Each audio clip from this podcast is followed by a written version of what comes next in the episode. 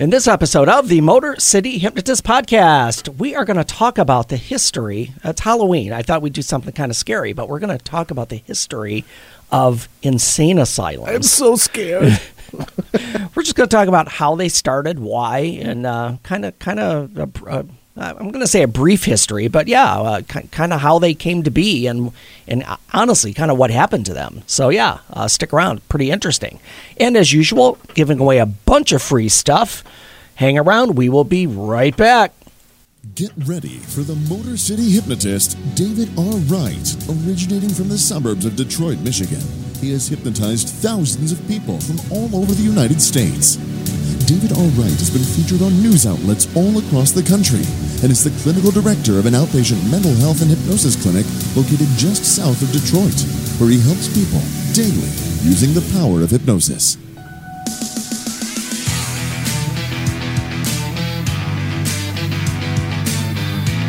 Welcome, the Motor City Hypnotist, David R. Wright.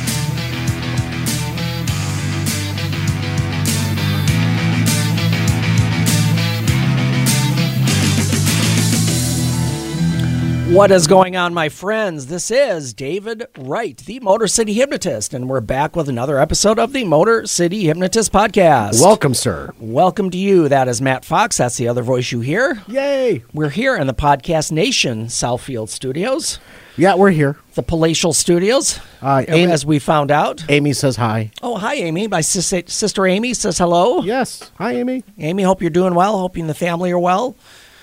And uh, yeah, here we are, um, hanging out, having a having a little beverage. Uh, cocktails. Cheers, cheers, Matt. Cheers, sir. Happy. Cheers uh, to Basil Hayden. So you do record Fridays at 5 and this is kind of like the start of the weekend for you and I. It is, yes.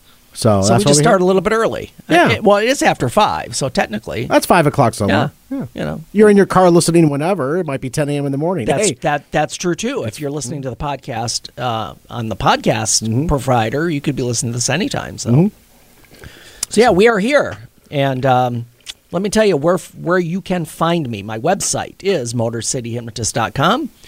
On there, you'll find all kinds of cool stuff. Here's the big thing. I, I, I was just telling Matt before we started, before we went on today. Um, I'm already getting inquiries for shows for next spring uh, prom and grad season. Yay! From a lot of high schools. Yep. I just had another inquiry today. So um, if that's something that you might be interested in, um, get your request in because Yeah, schedule schedule's filling up. Yep. Calendar is filling it's, up. al- it's already started. So uh, in those grad night, there's only a limited amount of weekends for prom and grad. Correct. So, you know, those fill up pretty quickly. So yeah, if you've ever thought about or you want to have this for your school, if you're a parent in a committee, maybe you're you're one of the admins at a school that's that's helping with those arrangements. Um, yeah, uh, get a hold of me quickly because those again those spots go quick. So yeah, check that out on the website. You can find me there. You can you can send me a message through the website. You can also hit me up on social media. My social media links are Facebook and YouTube, which are both Motor City Hypnotist, and Twitter, Instagram, and Snapchat, which are all Motor City Hypno. awesome. So yeah, you can catch me on any of those. That's H Y P N O. H Y P N O. That is right. And as usual, as we do every show, we're giving away free stuff, uh, including a free hypnosis guide that's always available. It's a I don't know page and a half PDF that kind of explains hypnosis. If you're, you're if you're the first time here, grab that because it's it's a good information thing for you. Just kind of understand what it is, how it works, why it works, why it might not work. It's all, all kinds of cool stuff on there, and it's totally free. So yeah, you can just click on the link, and it will take you right to that page, and you can download that for yourself. Do it. Awesome. So yeah, Matt, how you been? You been good? Yeah, uh, Yeah. the pa- you know we uh, we haven't seen each other in a couple Fridays. Life goes on. Uh, life moves on. It does. Been okay. Work is kicking my butt, which is a good thing. It's keeping me sane. Uh, work Yep. is definitely keeping me on the up and up. Yeah, it's it's it's good. Yeah, I'm. Um, uh, my wife was out of town last week, so my son and I kind of hung out for the weekend. Did Did you party hardy, Marty? Not really. Went to went to B Dubs. I mean, that was a, that was the highlight of our week. What did you have for dinner that night? Oh my God! I told you I had I had the blazing wings. Yeah, the yeah. blazing Carolina Reaper wings, and I love hot stuff. And and it wasn't it, it was painful because you know it's hot Mm-hmm. and and I like that. Um, but I've never had this experience before, and I'll try to, to explain this as gently as I can. But um, typically, it's not an issue for me in the bathroom afterwards. Uh. and, and, and I'm not talking, again, I want to put this delicately. Let's say this. If you've. If you've ever seen the you ever Green seen Mile, the Green Mile and Tom Hanks' issue with urinating, yeah, That's what it was like? I, I don't know what ha- it's never happened to me before, but um, it felt like fire. I think yeah, I think it was the cayenne pepper in that. Uh, Uh, yeah, well, it, it's have been. Carolina Reaper, so it, oh, it's yeah. got to be you know. But yeah, it's it's weird because I've never had that happen before. It's just a very odd thing. Oh, yeah, at least you had a good experience. So I did, with the and, and food. it, it was one time and it was done. So All right. you know, I didn't have to suffer with it. so one time only and one or, one and done. or, or get healed by John Coffey. there you go. Yeah. Although that would have been nice right at that moment. You got it, boss. So yeah, yeah, we're we're here, we're hanging out. Um, might as well talk about a winner now, winner of the week, since that was not a winning thing. okay. Um, Yeah. w- any sponsors for uh, this Oh, week? let's do that first. yeah. See, I've been off for a week. Matt's got to keep me on track here. I'm doing like doing what our, I can. our sponsor is Empower Your Mind for Success, a hypnotic guide. That is my new book that has been out for about two months now. It is currently available on Amazon, Barnes and Noble, and really any bookstore um, that you can find. Mm-hmm. Um, if they don't happen to have it on the shelf, they can definitely order it. Correct. They have availability to order through Ingram Spark. That's the, the company that provides books to bookstores. So uh, you can either order on Amazon, or if you want to go to your local bookstore and then help uh, uh, promote a local business or support a local business, just ask them to order it. They can get it for you. Empower Your Mind for Success, a hypnotic guide. Uh, I, quick story, and, and I'm, I'm going to out myself on this. So, you know, this, this pro- the book process, even after it was written, it, it goes through editing at least three, four rounds Right. formatting goes through and that gets looked at a couple of times the cover gets has to get formatted and, and made sure it's correct so I, I don't know how many people have seen this book up to this point um, my son comes to me the other day looks at the back cover and he goes oh there's a typo right here in the back cover. Oh cover no. I, I've, I've not seen it i've never noticed nobody's brought it up nobody's noticed it and, and it's yeah it's a small typo on the back cover in, in my in my um in my bio oh, bummer. yeah, not a big deal. It, it's fixable, but Did they it's spell your last odd. name? Did they spell your last name with an R instead of a no, W? No, most of the major things are right. It's just in the in the in the um, narrative as far Ah, as my okay. bio. There's one word. It, it says. Um, the one that says he performs stage hypnosis shows, it says staged with a D. Staged hypnosis shows. Oh, so it's like planned. Well, yeah, that sounds doesn't it sound odd? Yeah, it kinda like does. I'm I'm staging it to, to yeah, like I'm trying to fool somebody. But, Right. But anyway, that's off. You know that that happens though. Yeah. I I'm, I'm telling you, I've I read I read all the time, and I don't think I've ever read a book that didn't have a typo in it. And that and, and a lot of my colleagues who've done books, they say. You know what? It happens. that's going to happen. It happens to everyone. It happens to Stephen King. It happens to, to huge authors. Yeah. So yeah. So- something's going to get not through. a big deal. So anyway, pick up Empower Your Mind for- Success, a hypnotic guide. Again, you can get it on Amazon. I'll, I'll leave the link to the Amazon link in the show notes. If you can just click there, it'll take you right to the page. Mm-hmm. Uh, pick it up. You can get it on um, uh, paperback or on Kindle version. And uh, if you do read it, which I would hope you would, that would help me out. Uh, please leave a review because the more reviews that are left on Amazon, uh, of course, the more people see it, and then they can know that hey, I should get this because people have reviewed it and they like it. So yeah, that's that's what today's episode is brought to you by Empower Your Mind for Success, a hypnotic guide. Uh, read now, the- now we can do a winner of the Now we week. can do winner of the We week, can. yeah. yeah. Let's hit it.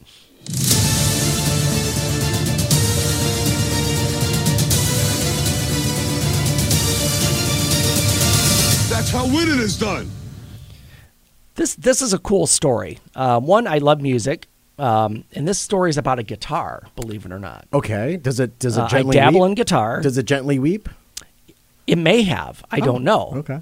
So, um, you know who Randy Bachman is?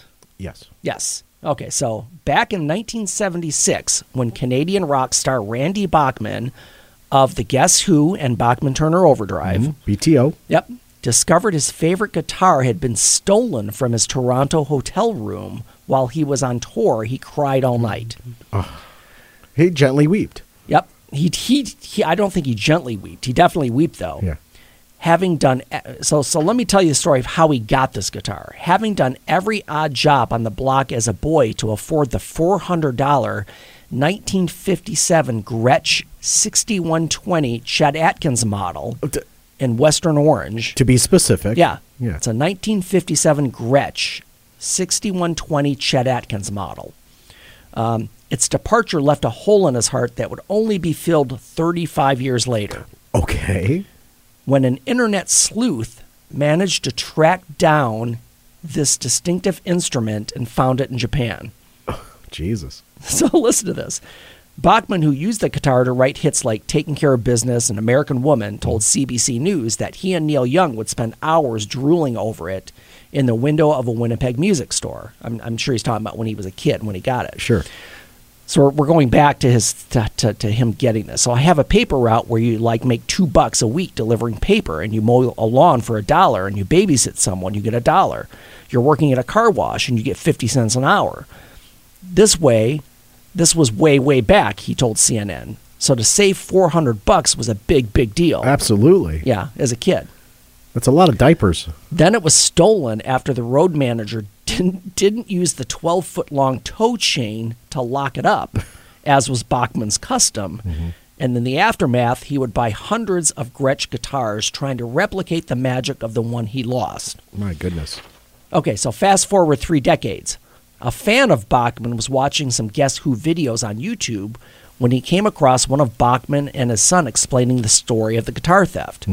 Um, being a fan of solving puzzles, he decided to see if he could locate the missing Gretsch by comparing high res imagery of the stolen guitar with listings of the same model around the world. Huh.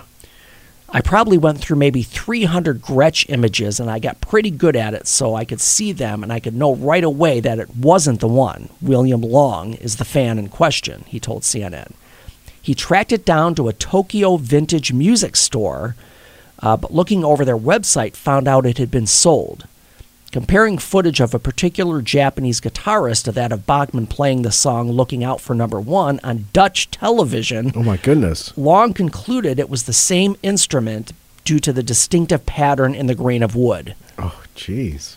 When Long finally got in contact with Bachman and explained the situation, Bachman said it was like being hit in the face with a shovel.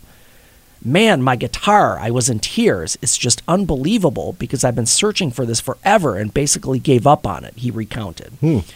So, the Japan connection. Coco, Bachman's Japanese daughter in law, reached out to Takeshi, the guitar's then owner, to explain the situation.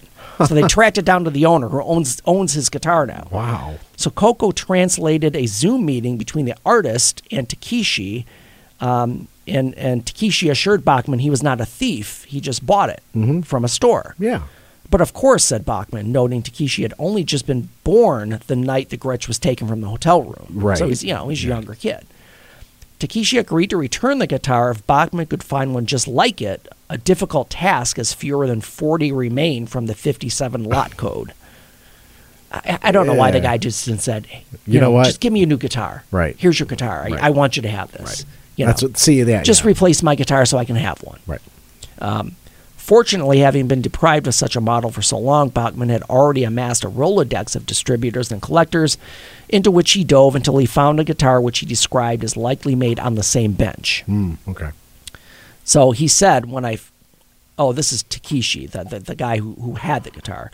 When I first strummed this guitar at the music shop in Tokyo, it spoke to me like no other guitar I've ever played. I knew I felt it was destiny. I immediately impulsively purchased it.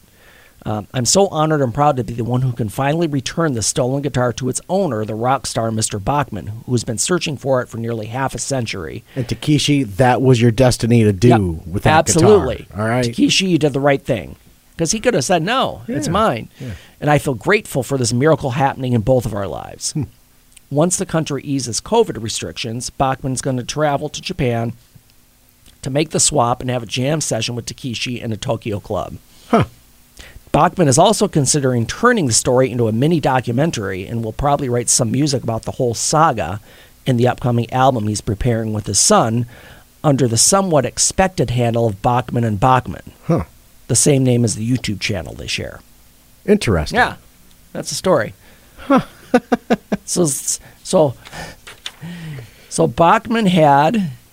I got to go back to the because the title of it, the, it, the whole thing is just how in the world 1976 Right. and and this this Gretsch 6120 Chet Atkins model guitar is gone. And to think it even still exists or is in one piece mm-hmm. is even just just That's why he. me. That's why he gave up on it because Yeah, it was 1976. I mean, that it could have been uh, it could have been destroyed a year later, or just thrown in a garbage heap or something. Right. Uh, it, it's it's ju- just that it still exists is an is a miracle in and of itself. And Well- that he was this this guy on the internet. I got to get back to that guy's name. Uh. well, it looks like they took care of business. See what I did there? Yeah, I- I did see what you did You there. See what I did there? Yes, yes. I, I got to find the Oh, the sleuth. yeah the sleuth. I, William Long. All right. William Sleuth. William Long. So, William so Long, there are a lot of winners here. Takeshi, William Long, Randy Bachman, Uh-huh. and this and this Gretsch guitar. Yep. Winners of the week. Yeah, yeah. It's it's a, just a great story. You know, after you know 35 years, found his long lost guitar. That's like that's like you know finding your dog that disappeared five years Yeah, ago. It and, just- and they just like and they- wander in and Right. find you, or you find them. right. What was that? Homeward Bound. Is that what that movie was called? I didn't see it, but Oh, it's the the dog, the cat, and uh, I think it was another dog. is that the one where they talk? Yeah. No, I didn't see it. Yeah. Okay. Yeah. anyway, awesome. Bachman taking care of business.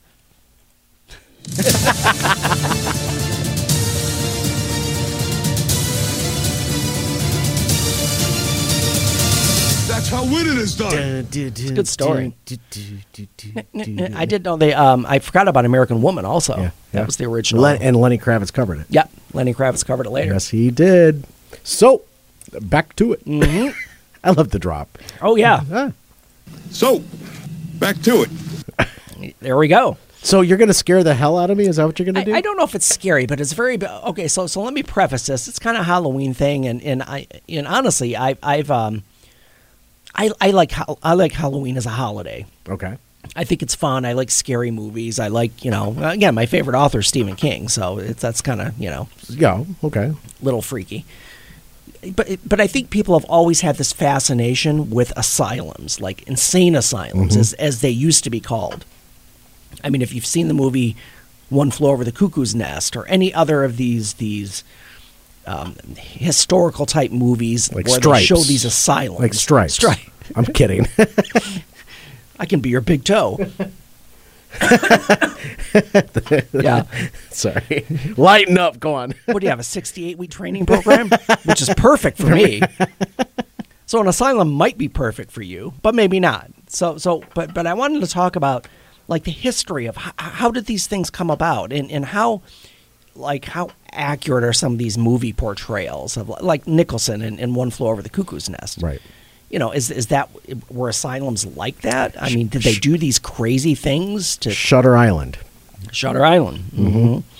It's another one of those Yep. asylum type movies. Yep. Um, if you've watched um, um, American Horror Story, Mm-hmm. Asylum was one of one of their seasons. Mm-hmm. um, So so there's a lot a lot of TV and movies that that kind of reflect the these kind of um, I don't know these crazy or weird or bizarre things that happen in these asylums. But but we're going to talk about it. Okay.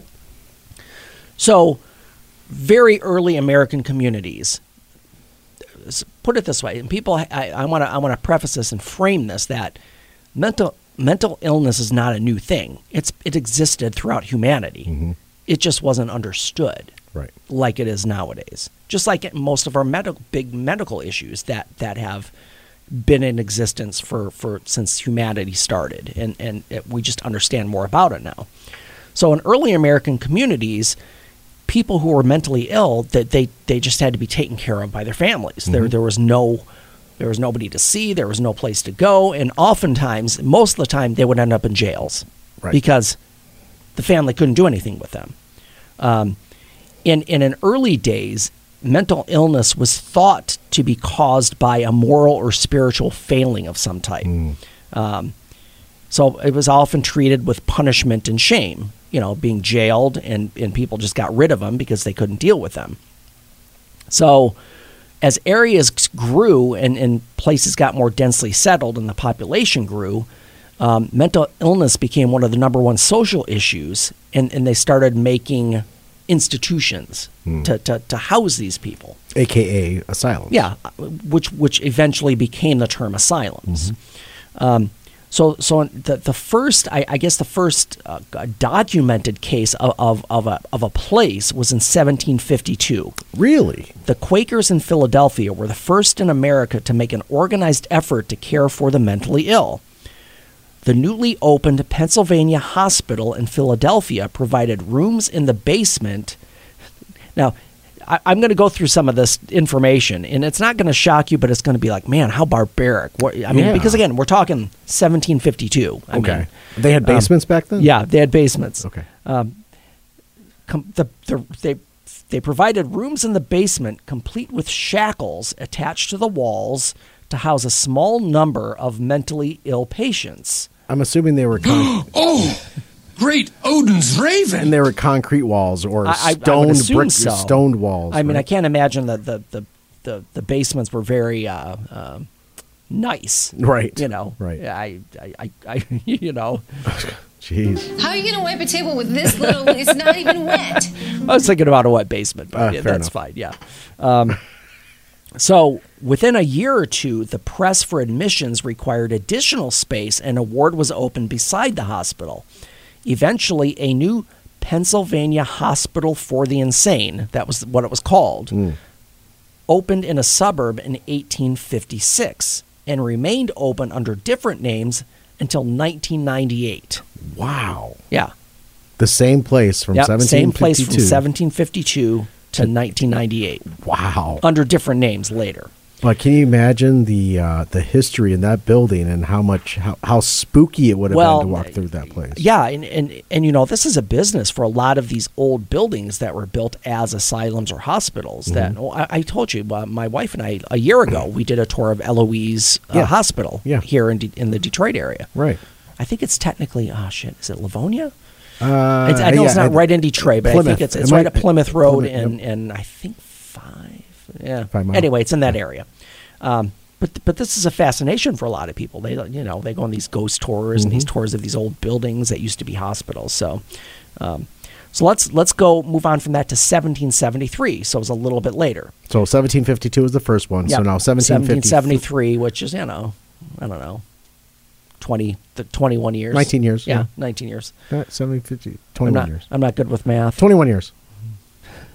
No! No! I- Don't shut it's me up. after five on a Friday. Yeah, I stopped mathing at No, five, yeah, I, so. I, I don't do math at all. uh, yeah, I, I just try to figure it out. Ah, da da da da like this in the background. What the fuck is it with you? So in 1773, to deal with mentally disturbed people who were causing problems in the community, the Virginia legislature provided funds to build a small hospital in Williamsburg.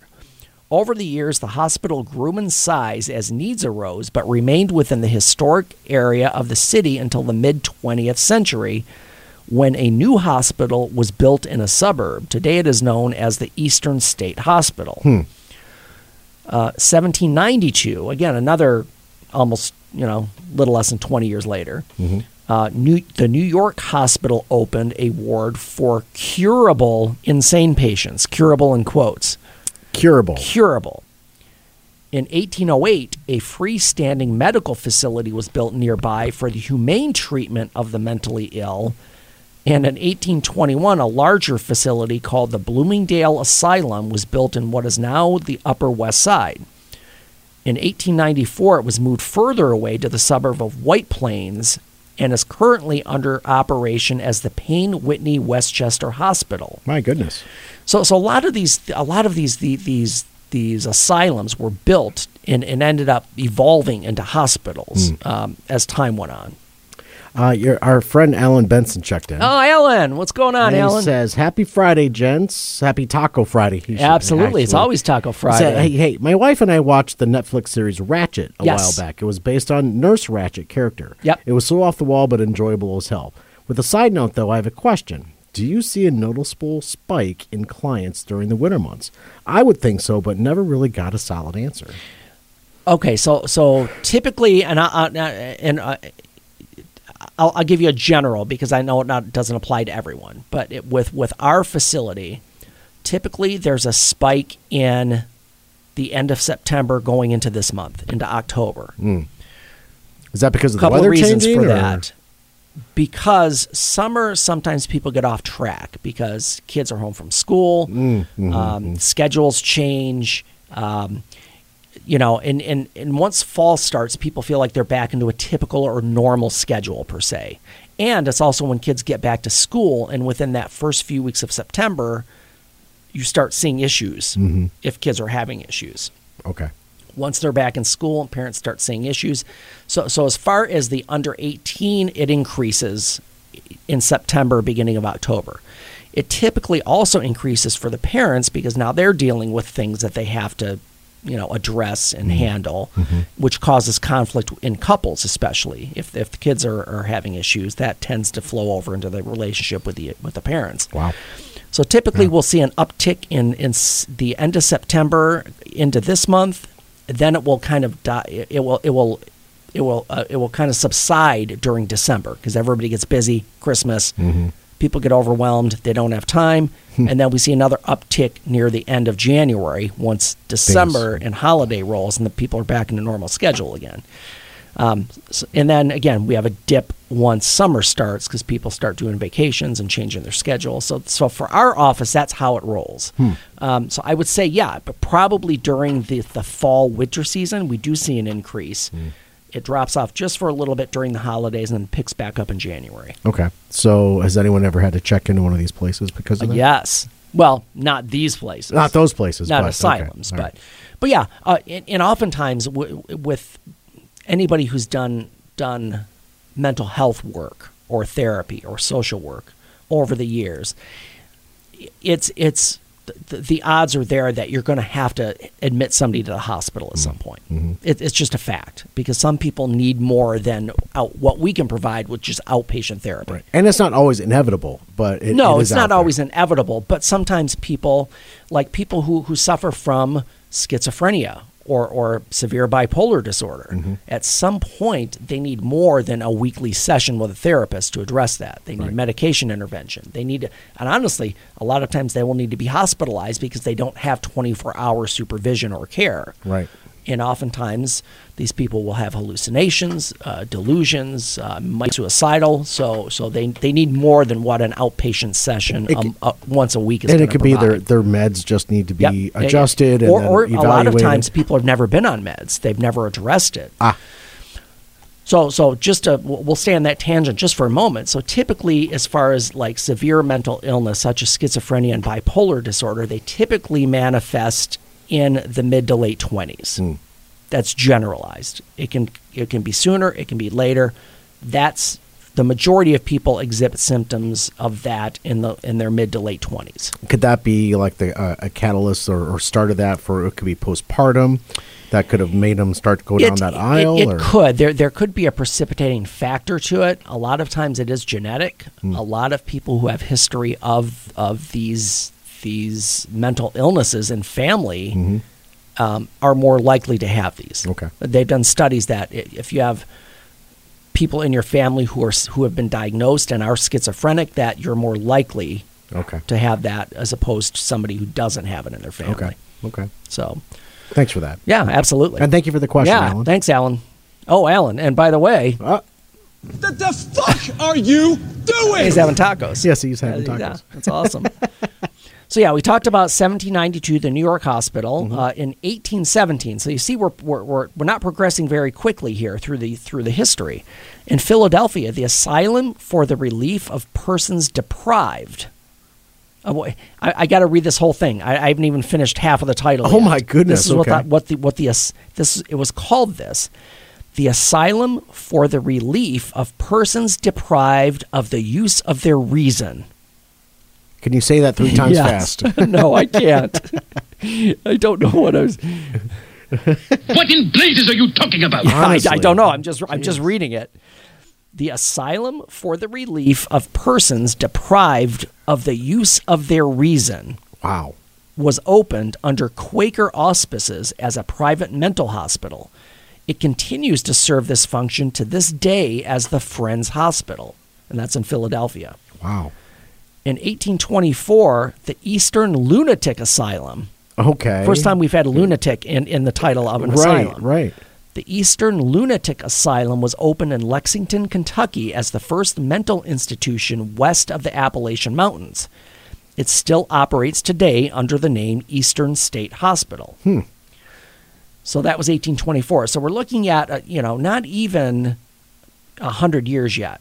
Um, by 1890, every state had built one or more public, publicly supported mental hospitals, which all expanded in size as the country's population increased. Hmm. Makes sense. As your population Yeah. increases, you're going to have more sick people, Sure. wh- wh- whatever it is, whether it's physical or mental illness. By the mid 20th century, the hospitals housed over 500,000 patients, but began to diminish in size as new methods of treatment became available. We're going to talk about that, right? We are. We're, Okay. we're, we're going to see where, where things where where the the uh, kind of switched routes or Okay. switched gears. Um, so let's go ahead to 1907.